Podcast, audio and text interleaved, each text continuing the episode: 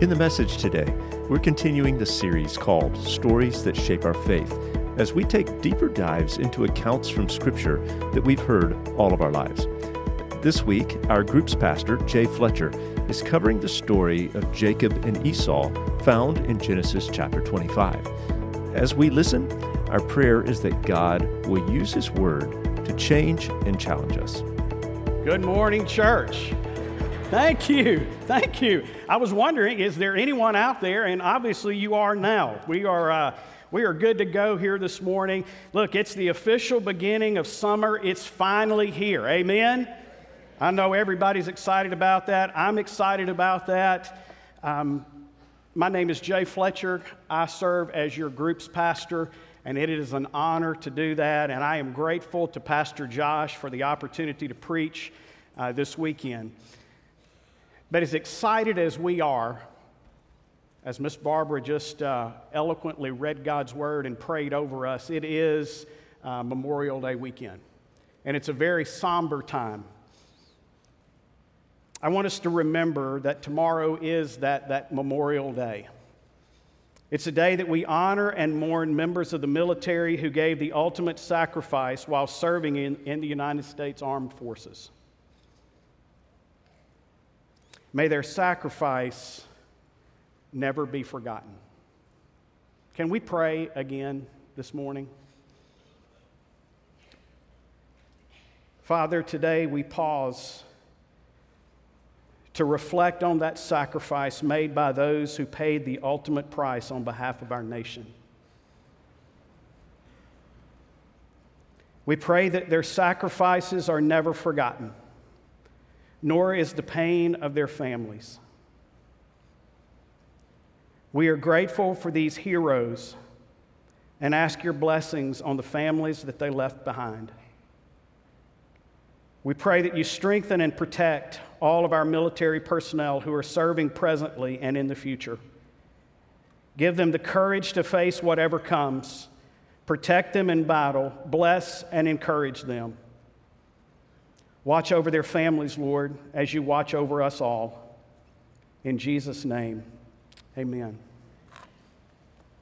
So, we are in a 10 week sermon series where we are discovering or maybe even rediscovering some of the stories that shape our faith. So, before you preach, you, are really supposed to confess, spend time confessing to the Lord, and make sure you're really ready uh, to stand before God's people and teach His word. So, I have a confession that I want to start with, and, and maybe you will find yourself in this confession as well. Maybe I'm not the only one that needs to confess what I'm about to confess to you. So, these are all extremely familiar stories. I've heard them since I was a little kid. I remember them in Sunday school. I remember them in vacation Bible school. I remember hearing these stories all of my life. And there have been many, many times when these stories would show up in a Bible reading plan or just the opportunity to read through God's Word, and I would either speed read them or I would skip them completely, saying to the Lord, God, I got this. I already know these stories, and I'm just going to move on to something different. Well, I want you to know when we started this sermon series, and hopefully all of us have been able to glean some brand new things and be reminded of some things that really matter. God convicted my heart and reminded me that there is so much more to every story, no matter how familiar it is. So I, I, share that with you this morning because I want you to know what God's been doing in my heart. And what I found myself doing is after every week, digging back into these these messages and, and rediscovering some things and then finding these new nuggets that I need to hear for my life right now. We've talked about creation. We've talked about the fall. We've talked about Noah and the ark, Abraham and Isaac. And today we take a look at Jacob and Esau, the sons of a character that we talked about last week. High drama, this could make an absolutely incredible TV series that shows up on Netflix. You've got unbelievable family dysfunction. You have two evil brothers. You have a selling of a birthright for a bowl of soup. But don't miss the main character of the story. It's a loving God that is working out his plan in spite of some crazy circumstances. Turn back with me, if you would, to Genesis chapter 25. This is a very long story that we are going to do our very best to hit the highlights of. And I want to encourage you to read through this story today or at some point during this coming week. I want to hit a couple of highlights for you, and we'll eventually land to begin in verse 19. But verse 20 or 25 5 tells us that Abraham gave all that he had to Isaac. And what we know about Abraham at this time is Abraham is a very, very wealthy man, and he was blessed by God in so many ways. Verses 7 and 8, it tells us that Abraham died at the age, the ripe old age of 175 years old. Verse 11 tells us that after the death of Abraham, God blessed Isaac. And we pick the story up in verse 19, if you'll read with me. These are the generations of Isaac, Abraham's son. Abraham fathered Isaac, and Isaac was 40 years old when he took Rebekah, the daughter of Bethuel, the Aramean of Paddan Aram, the sister of Laban the Aramean, to be his wife. And Isaac prayed to the Lord for his wife because she was barren, and the Lord granted his prayer, and Rebekah, his wife, conceived. The children struggled together within her. Hang on to that. We're going to come back. That's a big deal.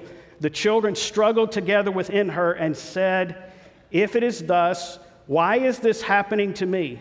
So she went to inquire of the Lord, and the Lord said to her, Two nations are in your womb, and two peoples from within you shall be divided, and the one shall be stronger than the other, the older shall serve the younger. When her days to give birth were completed, behold, there were twins in her womb. The first came out red, all his body like a hairy cloak, so that they called his name Esau. Afterward, the brother, his brother came out with his hand holding Esau's heel. So this name was called Jacob. Isaac was 60 years old when she bore them. When the boys grew up, Esau was a skillful hunter, a man of the field, while Jacob was a quiet man dwelling in tents. Isaac loved Esau because he ate of his game, but Rebekah loved Jacob. So let me point out a few things that are happening here. Rebekah could not get pregnant for almost 20 years. So Isaac did what Isaac knew to do, and that was to begin to pray for his wife to have a child. The Lord would answer that prayer, and Rebekah would conceive. I want you to notice, I pointed it out a minute ago, that these children, the, the word is struggling. The children are struggling with, within her. And I want you to understand the verb struggling is an express of a violent internal commotion as the unborn children had been dashing against one another in her womb.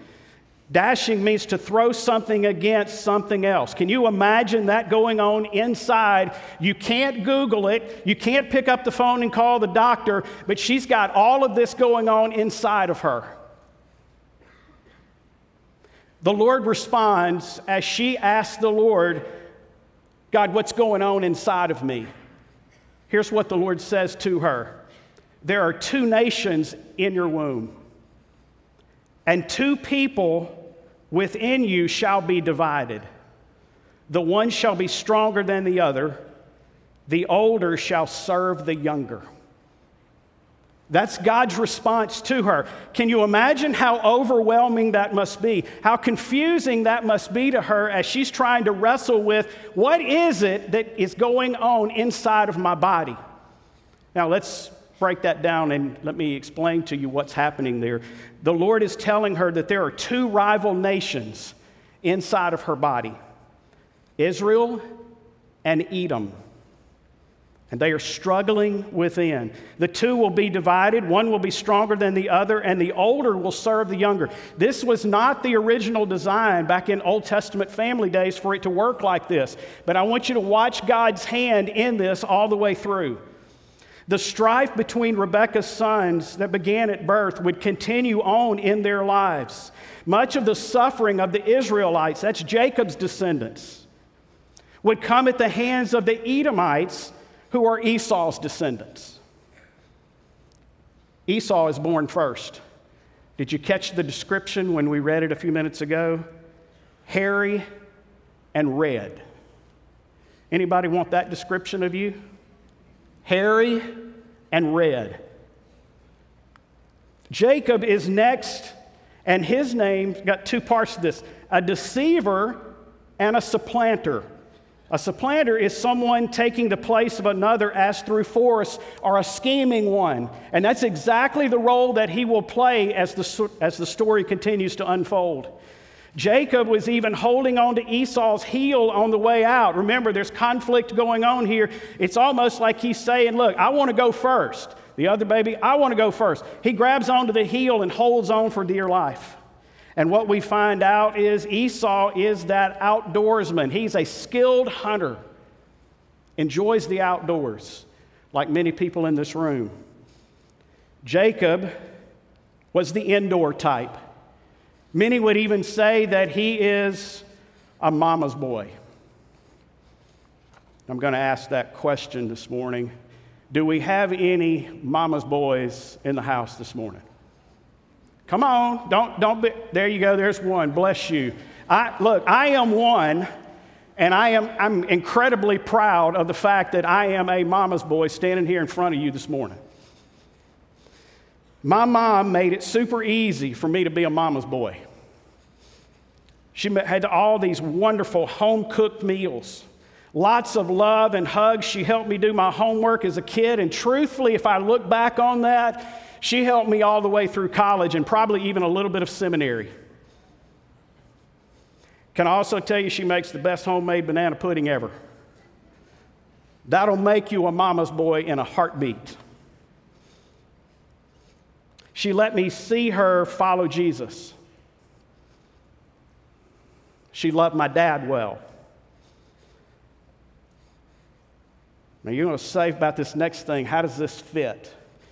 She tore me up when I needed it.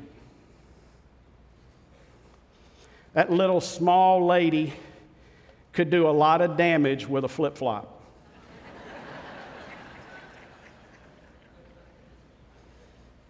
She was and still is a constant encourager and a prayer warrior. And did I mention that she makes the best homemade banana pudding ever?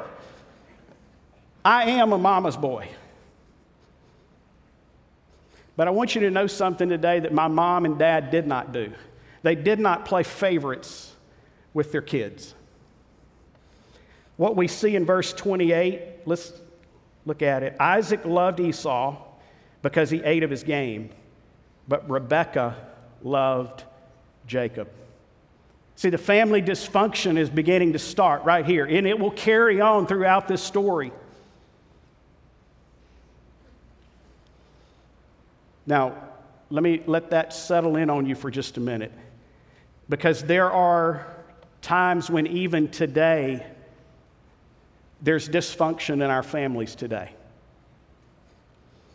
And my prayer all week, as, as God has worked in my heart and my life to prepare for today, my prayer has been that if there is dysfunction in this room, in families in this room and online, is that God would not allow us to leave this space until we deal with it.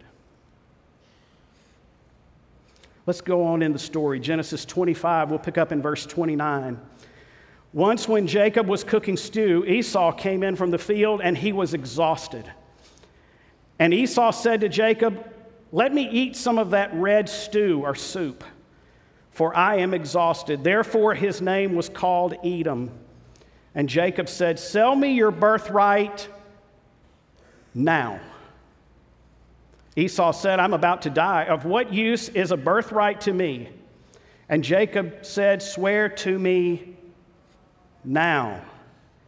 So he swore to him and sold his birthright to Jacob. Then Jacob gave Esau bread and lentil stew or soup, and he ate and drank and rose and went away. Don't miss these words Thus Esau despised his birthright. So let's unfold what's happening here. Esau comes in from the field.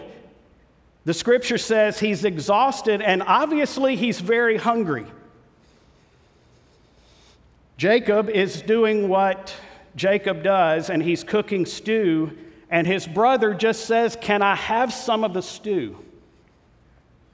Now, what brother would not give his own flesh and blood some of what he's cooking? That reveals a lot about where their relationship is right now. And Jacob, ever the wheeler and dealer, agrees to give his brother some stew if he will sell the birthright to him immediately. He doesn't want to give him a chance to think about it, process it. He wants it immediately. Let's talk a little bit about what the birthright is that Esau is turning his back on.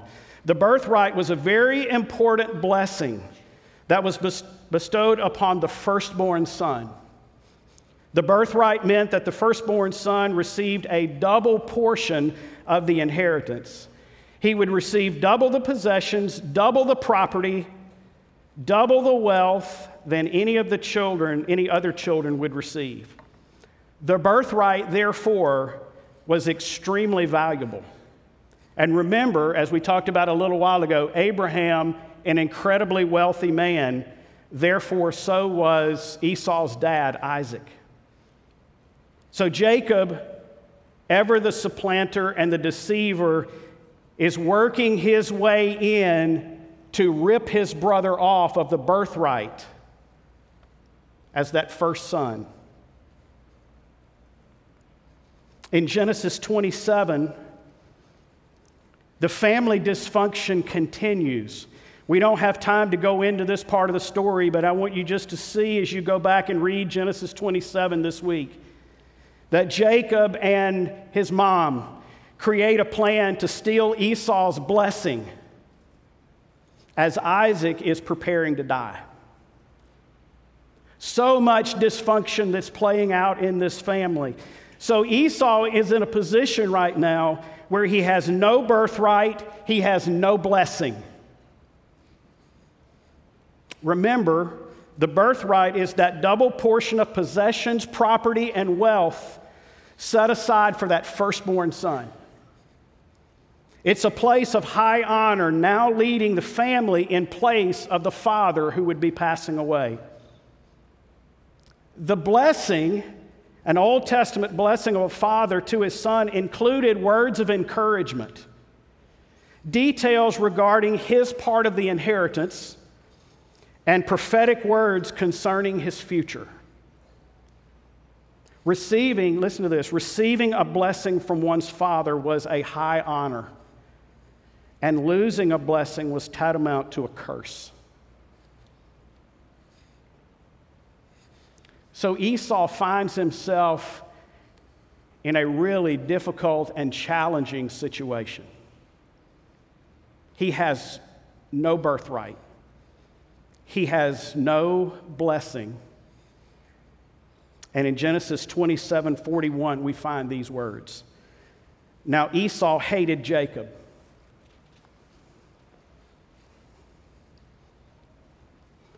I want to stop there for just a second and let that settle in. Hate is a strong word.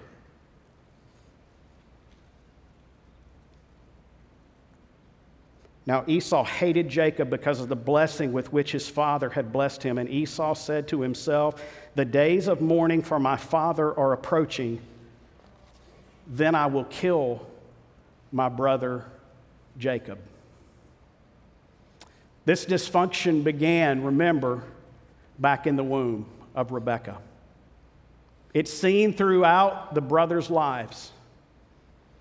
Esau is thinking to himself that the only path, the only step that I can take next is to kill my brother.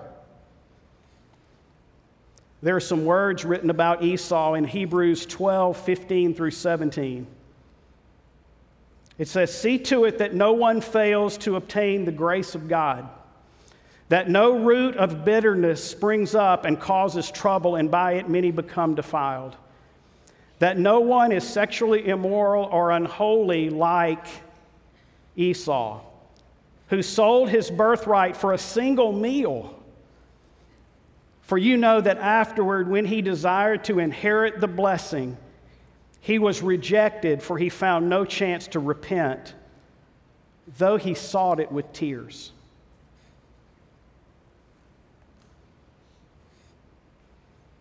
Most, if not all of us, find ourselves regularly, regularly in Esau's shoes. We are an exhausted people looking for our bowl of soup.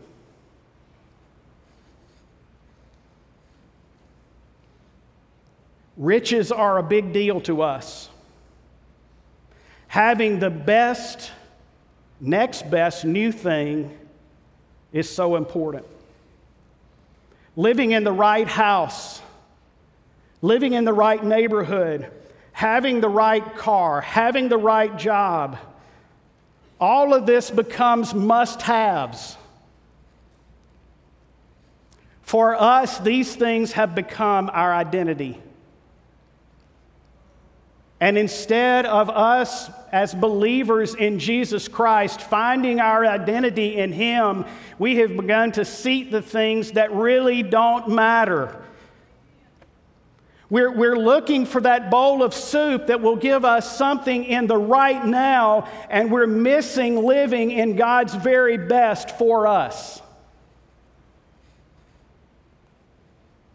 For us, Identity is found in whatever Madison County says is successful.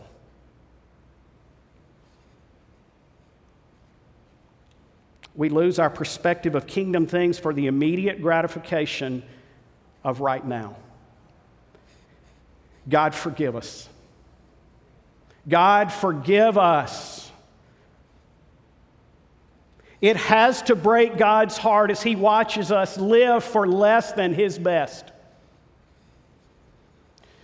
and in a pursuit of things that really don't matter ultimately. We find ourselves living like Esau, stepping right into his shoes almost every day, looking for the immediate, the right now, when God's trying to work something in our lives that matters from now until eternity. Now is the time for the brokenness the tears and the repentance. Mark 8:36 says, "For what does it profit a man to gain the whole world and forfeit his own soul?" What can we learn from this story?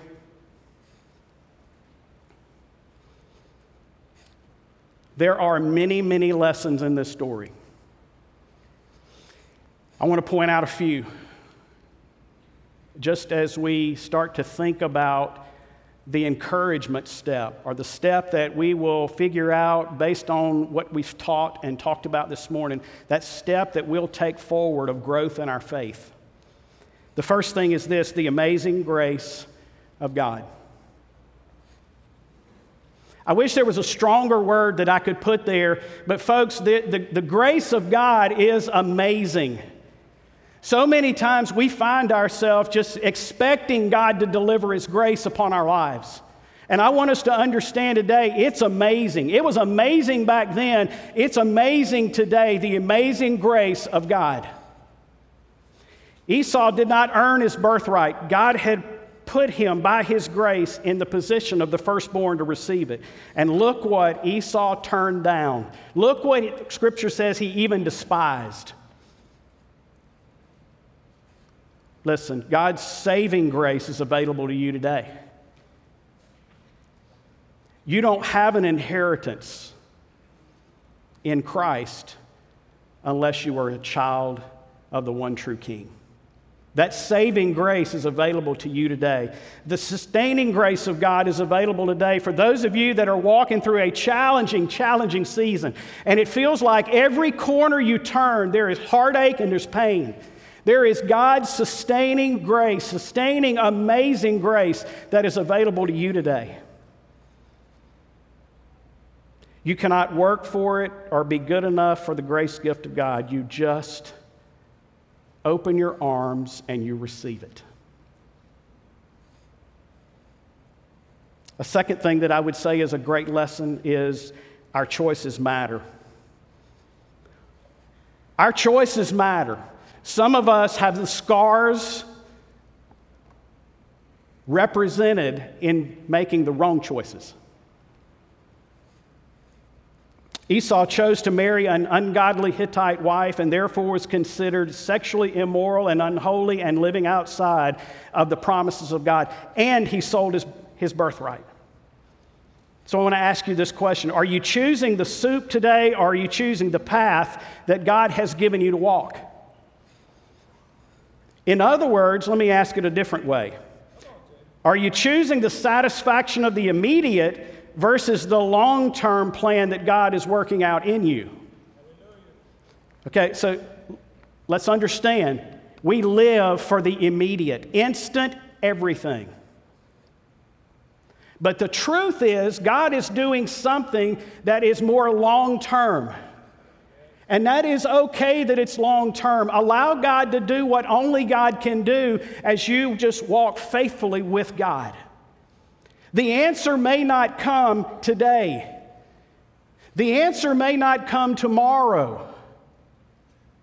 But the choices that we make today and walking with God long term, it matters. It matters for you personally. It matters for your family. It matters all the way through the choices that you make today.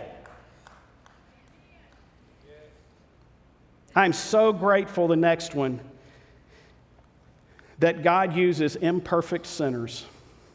Aren't you glad of that? That we don't have to have it all buttoned up and all perfect to stand before God and be used.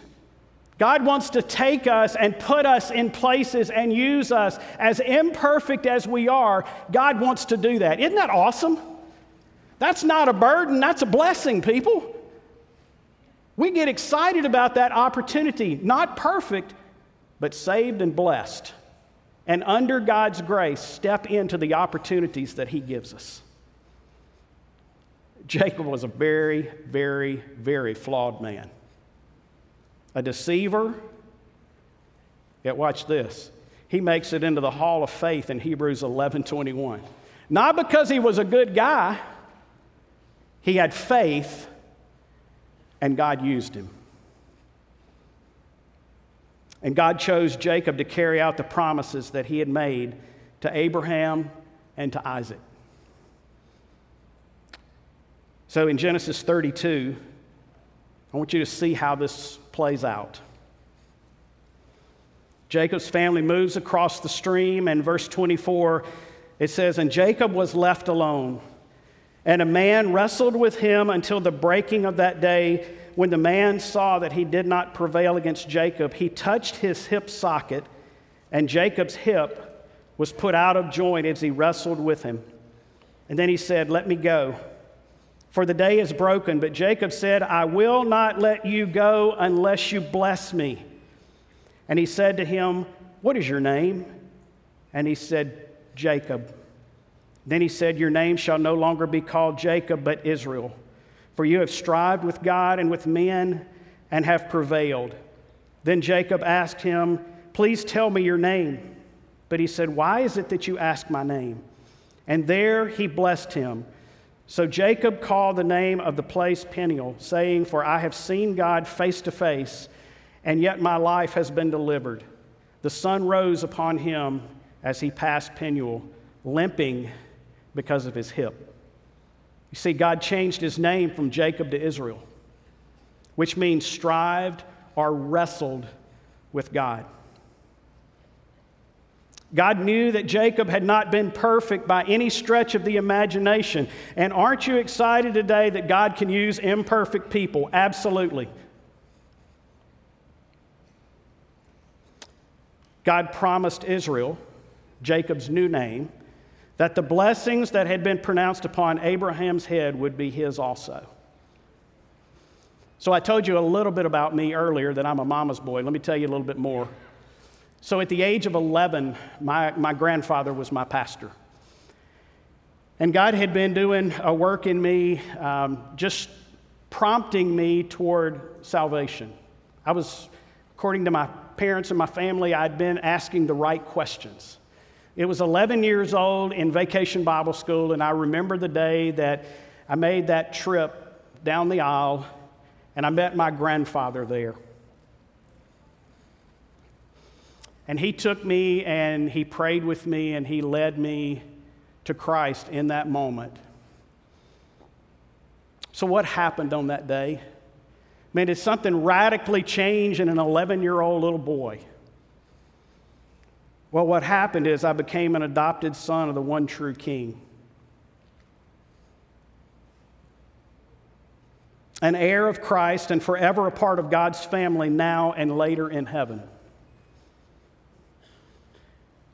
My identity changed. God did a work, listen, God did a work in me that only He can do. While I was still Jay Fletcher, my forever or eternal status changed. My heart changed. As an 11 year old, I went from being an enemy of God, driven by selfishness and fear, to a newly reborn, adopted son of the King. Part of God's family now and later in heaven as an heir of Jesus Christ. And if you are a believer in Jesus Christ, that's your story. Why do we settle for less? Final thought. Living for the gratification of the moment is just as real today as it was when this story unfolded. We, we can't flash by that because, y'all, that's where a lot of us are living life right now in Madison County and beyond.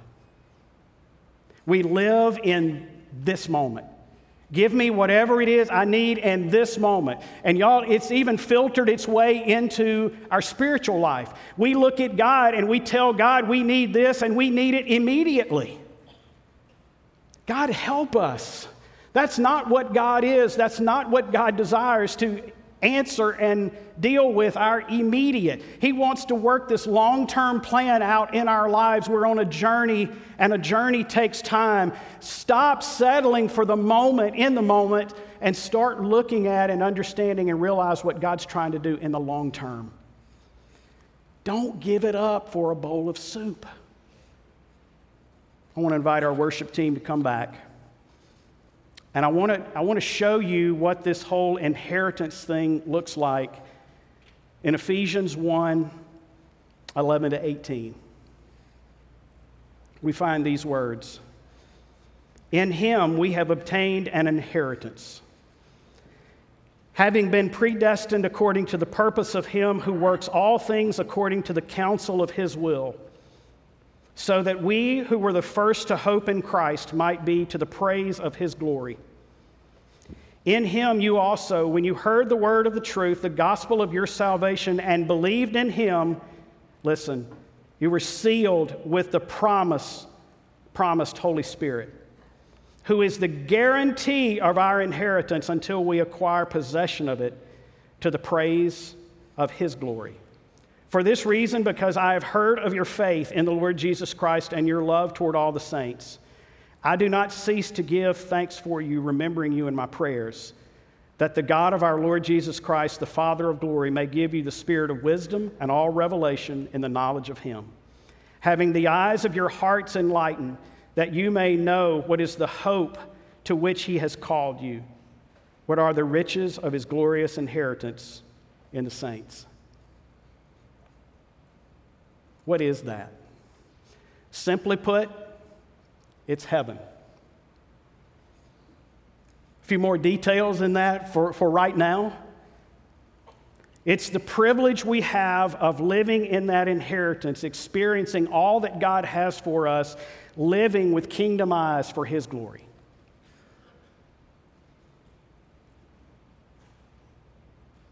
So I want you to wrestle with three questions. You can take these to your life group. You can process them right now by yourself. Or maybe you need to think about these things and talk with someone that you really trust. The first question is, is this for a Christ follower. In what areas of your life do you find yourself living for instant gratification and not allowing the Lord to do the detailed work that takes time that He wants to do in your life? Could it be in your personal life, your family life, maybe your work life? If we are truly going to be a united family of faith, joining Jesus on his mission, it will require every one of us to move away from the things that bring us instant gratification and move toward the slow, deliberate process becoming more and more like Jesus every day. A second question Is there dysfunction in your family that needs to be dealt with? Dysfunction feeds dysfunction, and it has to be dealt with. Own it. Give it to Jesus and trust the fact that He's big enough, He's got big shoulders, He can handle whatever you bring to Him. A couple of values around Broadmoor that fit really well here. We pursue reconciliation. Where, where is there a need for reconciliation in your relationships? we also cultivate healthy relationships. We pursue that, we go after that. And y'all, these are not just words on a website, these are things that follower, followers of Jesus go after hard. And that final question do you have an inheritance in Jesus Christ? Maybe ask a different way. Have you given your life to Jesus? Have you put your faith, your hope, and your trust in Him? and receive the inheritance and the blessing that only He can give. This has been a production of Broadmoor Baptist Church. If you enjoyed today's episode, please share it with others and don't forget to subscribe. To help us spread the word, please give us a five star review and tell your friends to subscribe as well. They can find us wherever they prefer to get their podcasts. And if you'd like more information about Broadmoor, please visit our website at broadmoor.org or connect with us on your favorite social media platform where we're listed as at My Broadmoor. Thanks for listening.